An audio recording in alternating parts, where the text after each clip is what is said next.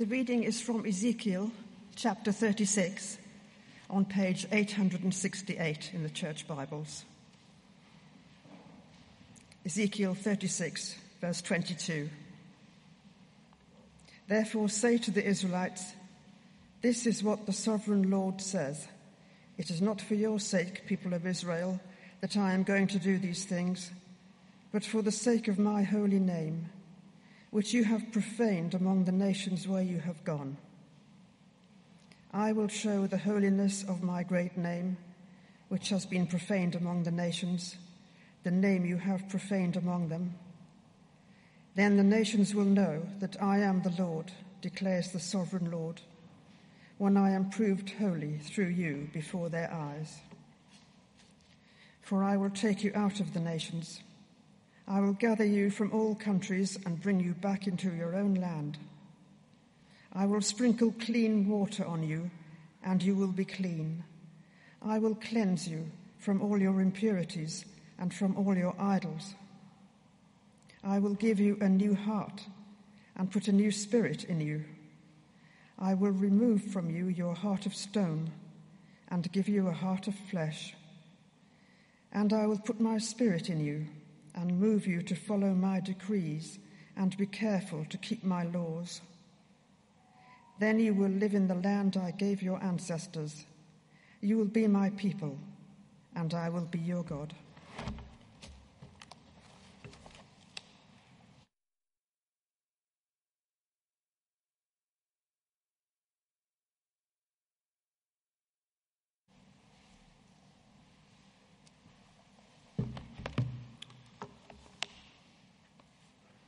Um, the second reading is taken from Paul's letter to the Romans, um, chapter 12, which is on page 1139.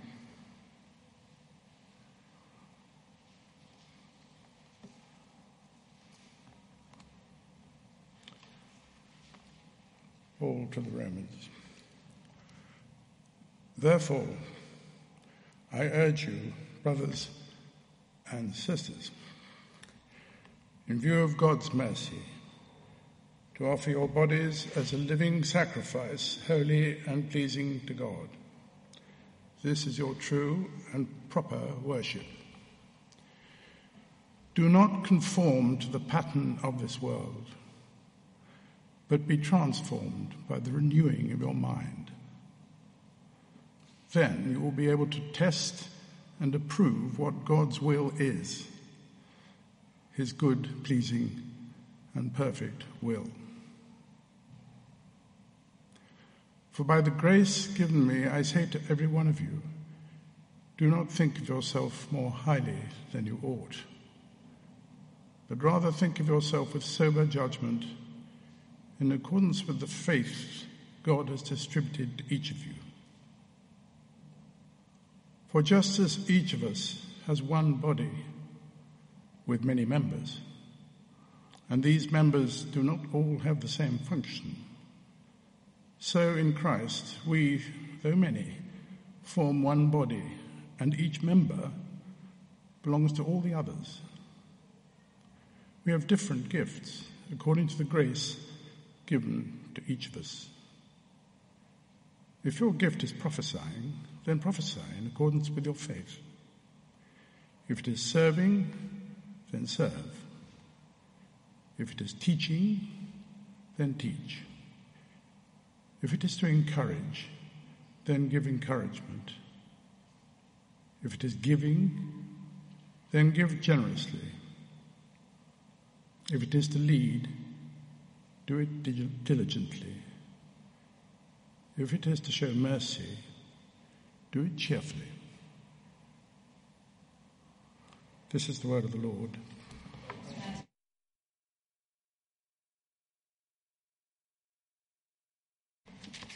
You might like to turn back to the first reading, uh, Ezekiel 36, uh, and it's still on page 868 uh, in the church Bibles. Let's, as we do that, pray that the living God would speak to each one of us this morning. Some of us have heard a great deal about the Holy Spirit. Some of us, uh, it's still all very new. Let's pray, whoever we are and wherever we're at, that God would speak to us as individuals as well as a church.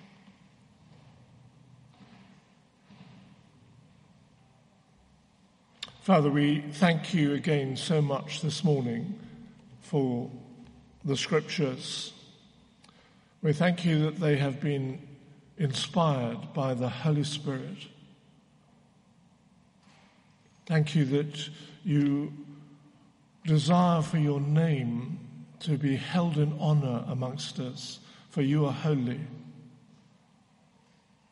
And we pray this morning, Lord God, that by that same Spirit you would speak and do whatever you want to amongst us. We ask it for Jesus' sake.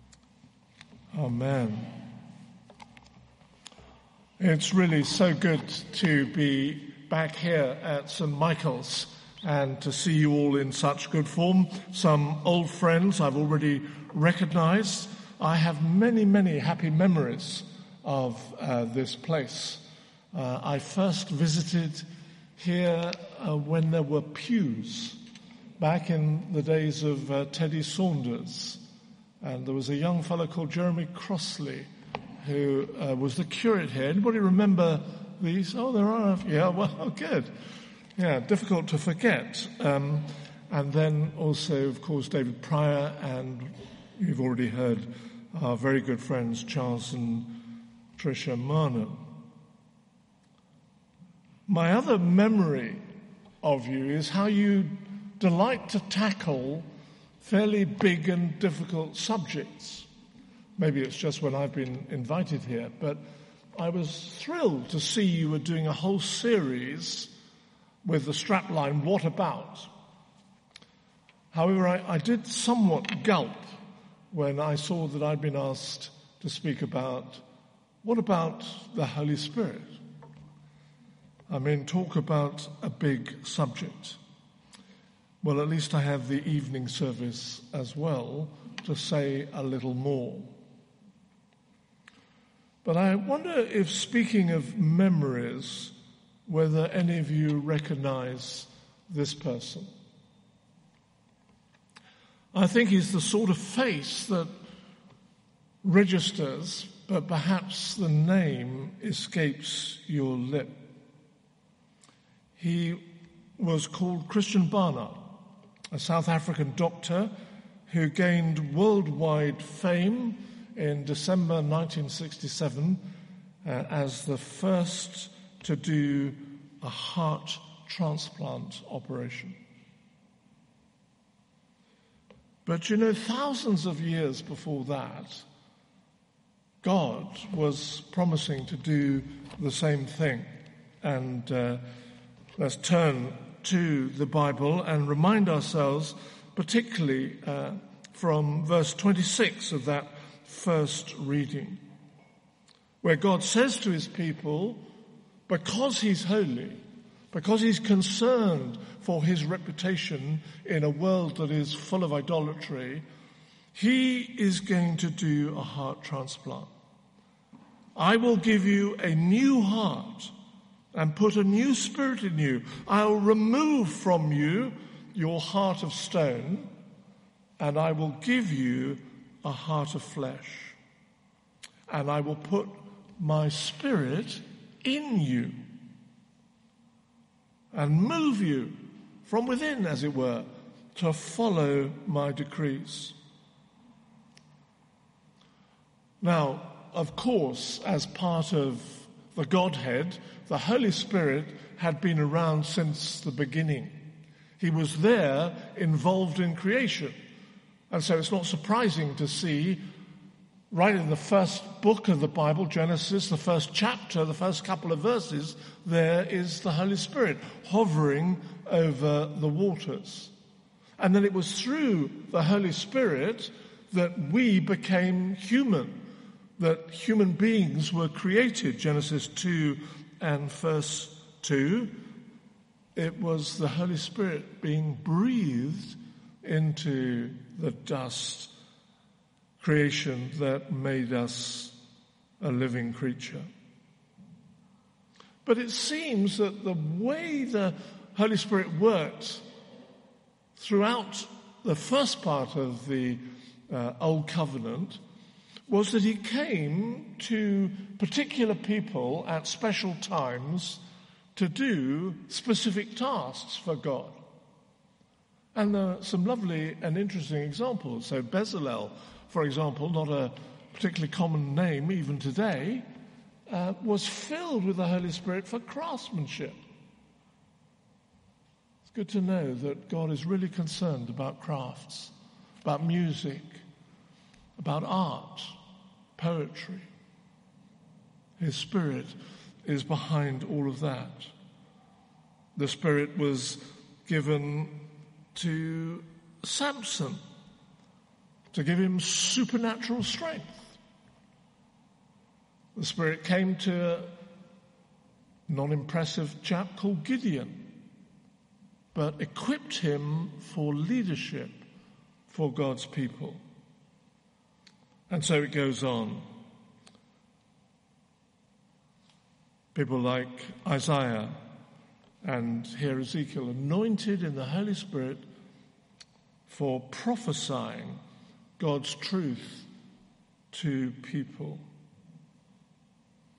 But what is made clear is that God saw that despite his spirit at work, despite these gifted individuals, the great majority of people, even those who he had chosen, even those who had a heart for him, were not capable, seemed unable to obey and follow his commands. They kept lapsing back into rebellion and to sin, and that's the story of the Old Covenant, isn't it? God giving anointed individuals rescue being mounted and then the people turning away until someone else was sent and the people come back and repent. So God, rather than abandon his creation, rather than turn his back on his people, promised to do a new thing. He would give his spirit to individuals, to everybody who turned and trusted him. He promised through his prophets, Ezekiel here, but not just Ezekiel, also through Jeremiah and Joel, that he would come by his Spirit and give that Spirit to all who trusted him. Not for their sake, but for the honor and holiness of his name. The law was good and still is good. It reveals how we should behave. So the Ten Commandments are still a wonderful model for us. But actually, good as they are, they don't help us to change. Sometimes they just reveal to us our failure. As the old doggerel puts it, the law commands, but condemnation brings. The Spirit bids me fly and gives me wings. And God wanted to give His Spirit to His people so that they would not only know His law, but want to obey His law and be able to obey, to, to follow His ways, to do what He asked. What a wonderful promise. God's Holy Spirit actually inside all who believe to help them in their desire to follow him. But it wasn't until the coming of Jesus that that promise began to take shape.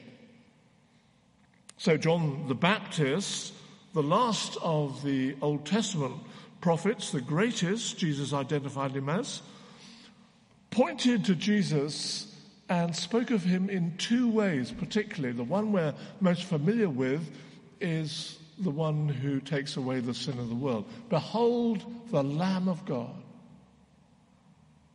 But John also pointed to Jesus and, and said, I, I baptize with water, but this one is going to baptize with Holy Spirit. So John identifies Jesus in two ways the sin bearer and the spirit baptizer. Do you know Jesus as both of those? Jesus himself confirms this. His ministry is a ministry in the Holy Spirit. He teaches and heals in the power of that Spirit. He tells his followers that it's better for him to leave because then and only then will they be able to experience the advocate themselves. Having, as it were, Jesus with them wherever they are geographically to do what he asks them to do. And Jesus goes on to teach a great deal about the work of the Spirit before his death and after his resurrection, you remember, he tells his followers to go back to Jerusalem and, and wait until they receive the Holy Spirit. And then, and only then, will they be able to go out and be the witnesses that God longs them to be and that they will want to be. And as we know, back they go, they pray away, and the great feast of Pentecost happens and all heaven breaks loose. And the crowds gather and somewhat surprised by all that's going on. Peter gets up and preaches and he explains to them, look, this is not something to be worried about or afraid of. They haven't had too much to drink. This is what God has promised. And he actually quotes one of the prophets, Joel, where the prophet said that God would pour out his spirit on all who believe. And Peter says, that which is promised is happening. This is it. And so the church was founded and has been ministering and expanding ever since through the power of the Spirit, seeking to lift up the holy name of God. It is a remarkable story. Do you realize in 1910 there were throughout the world 610 million Christians?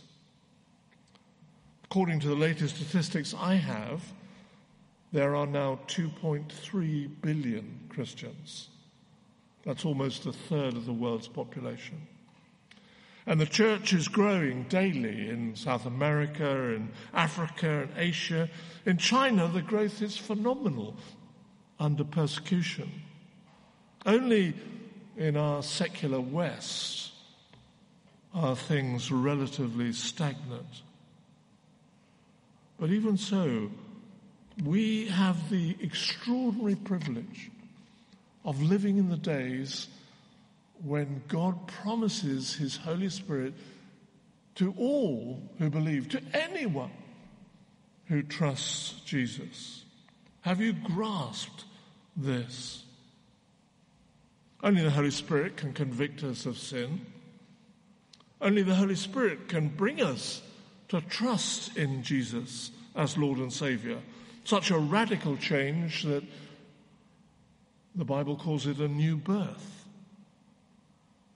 But when we are brought to that step of faith, it's the Holy Spirit who gives us experience, who pours out the love of God into our hearts. Romans 5, verse 1 and who then begins his work of transformation, bringing his gifts and his fruit,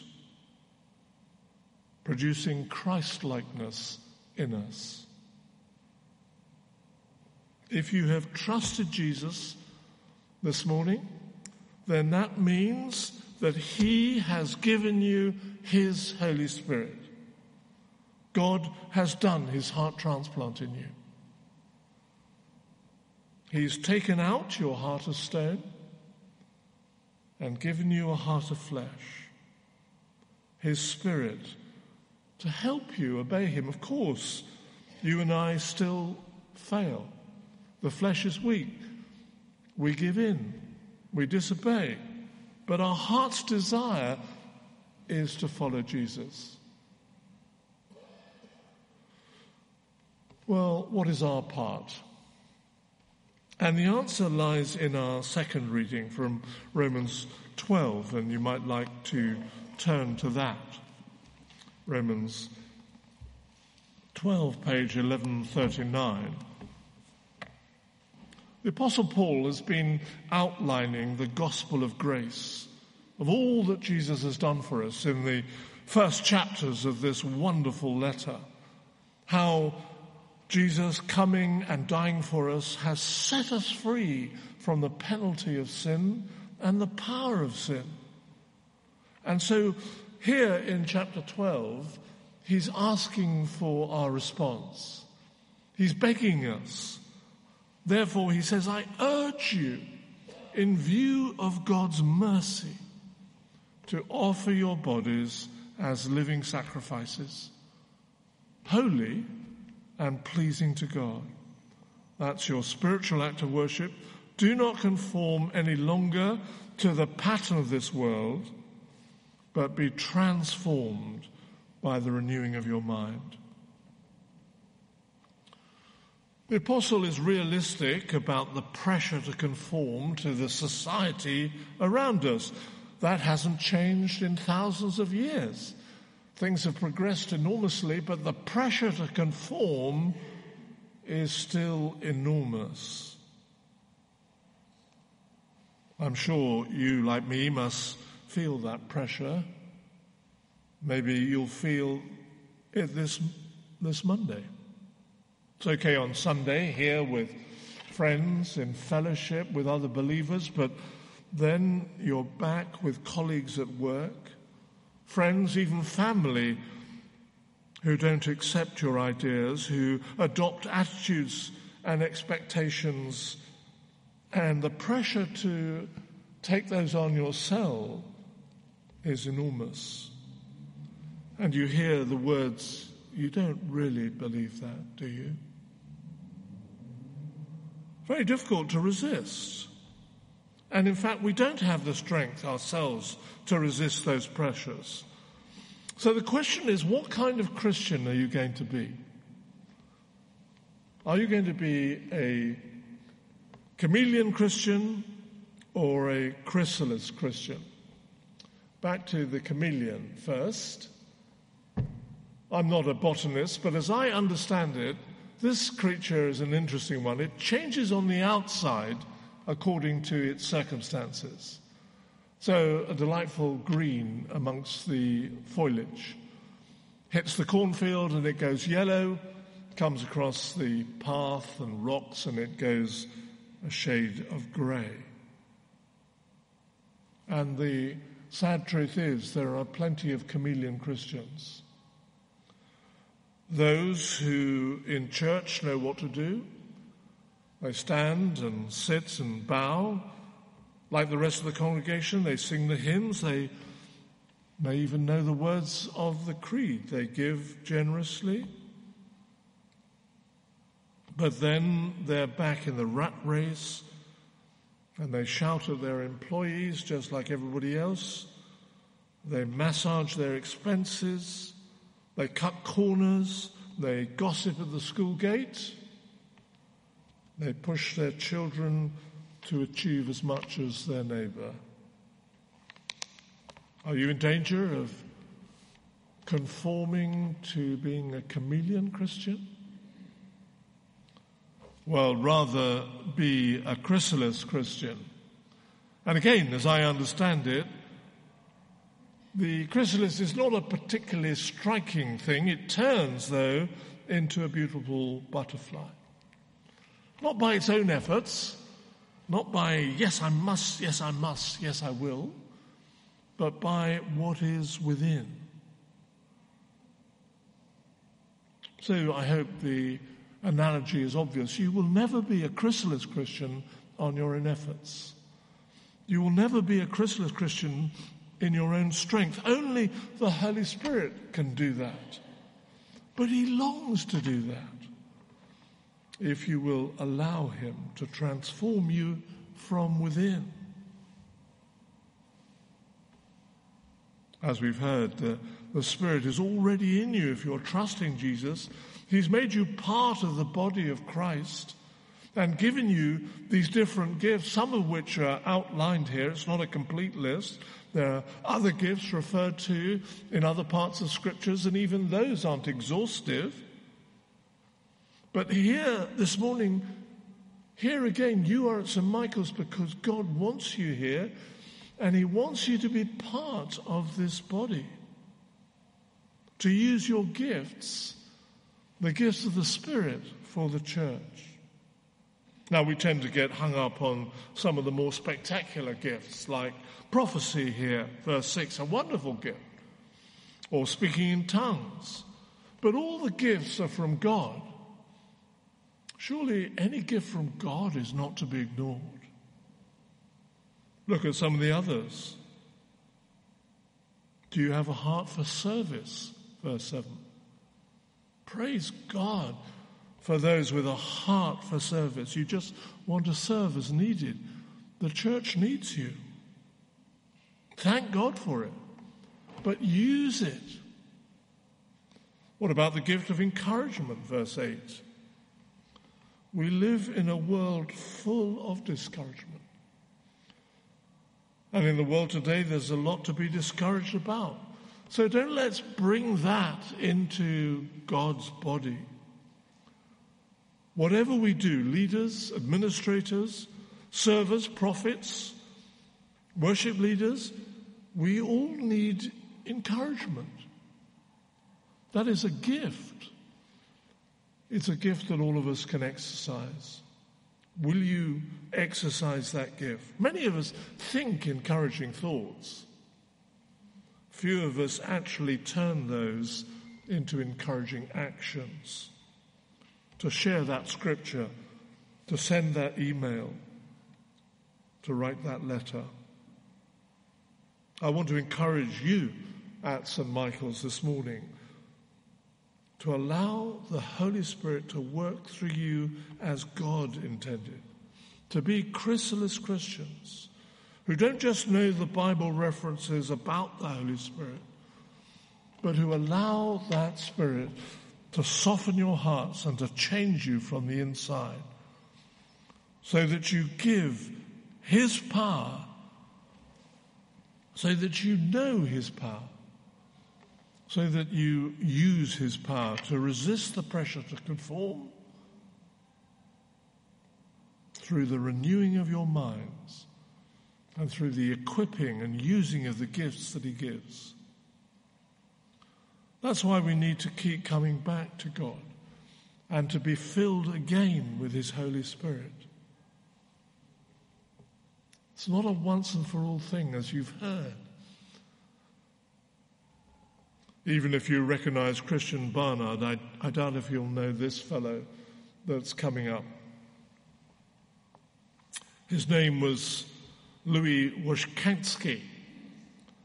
He was the guy who received the first heart transplant. Although he was promised it had an 80% chance of success, he only survived 18 days. But God's heart transplant lasts beyond death for eternity. We need to keep coming back to Him to be renewed by His Spirit, but He longs to do that and keep filling us with His Spirit. So here's what I suggest. I'm going to pray for us in a moment using the thoughts of, of this passage in Romans 12. Are you willing to be a living sacrifice for God? Well, if you feel this morning wanting to answer that, none of us will feel able, but wanting to do that, well, we need the Spirit. And I'm going to pray a general prayer. I'd encourage you in your heart and the quietness of your mind to cry out to God for a fresh touch of His Spirit to help you to continue His work in you from the inside.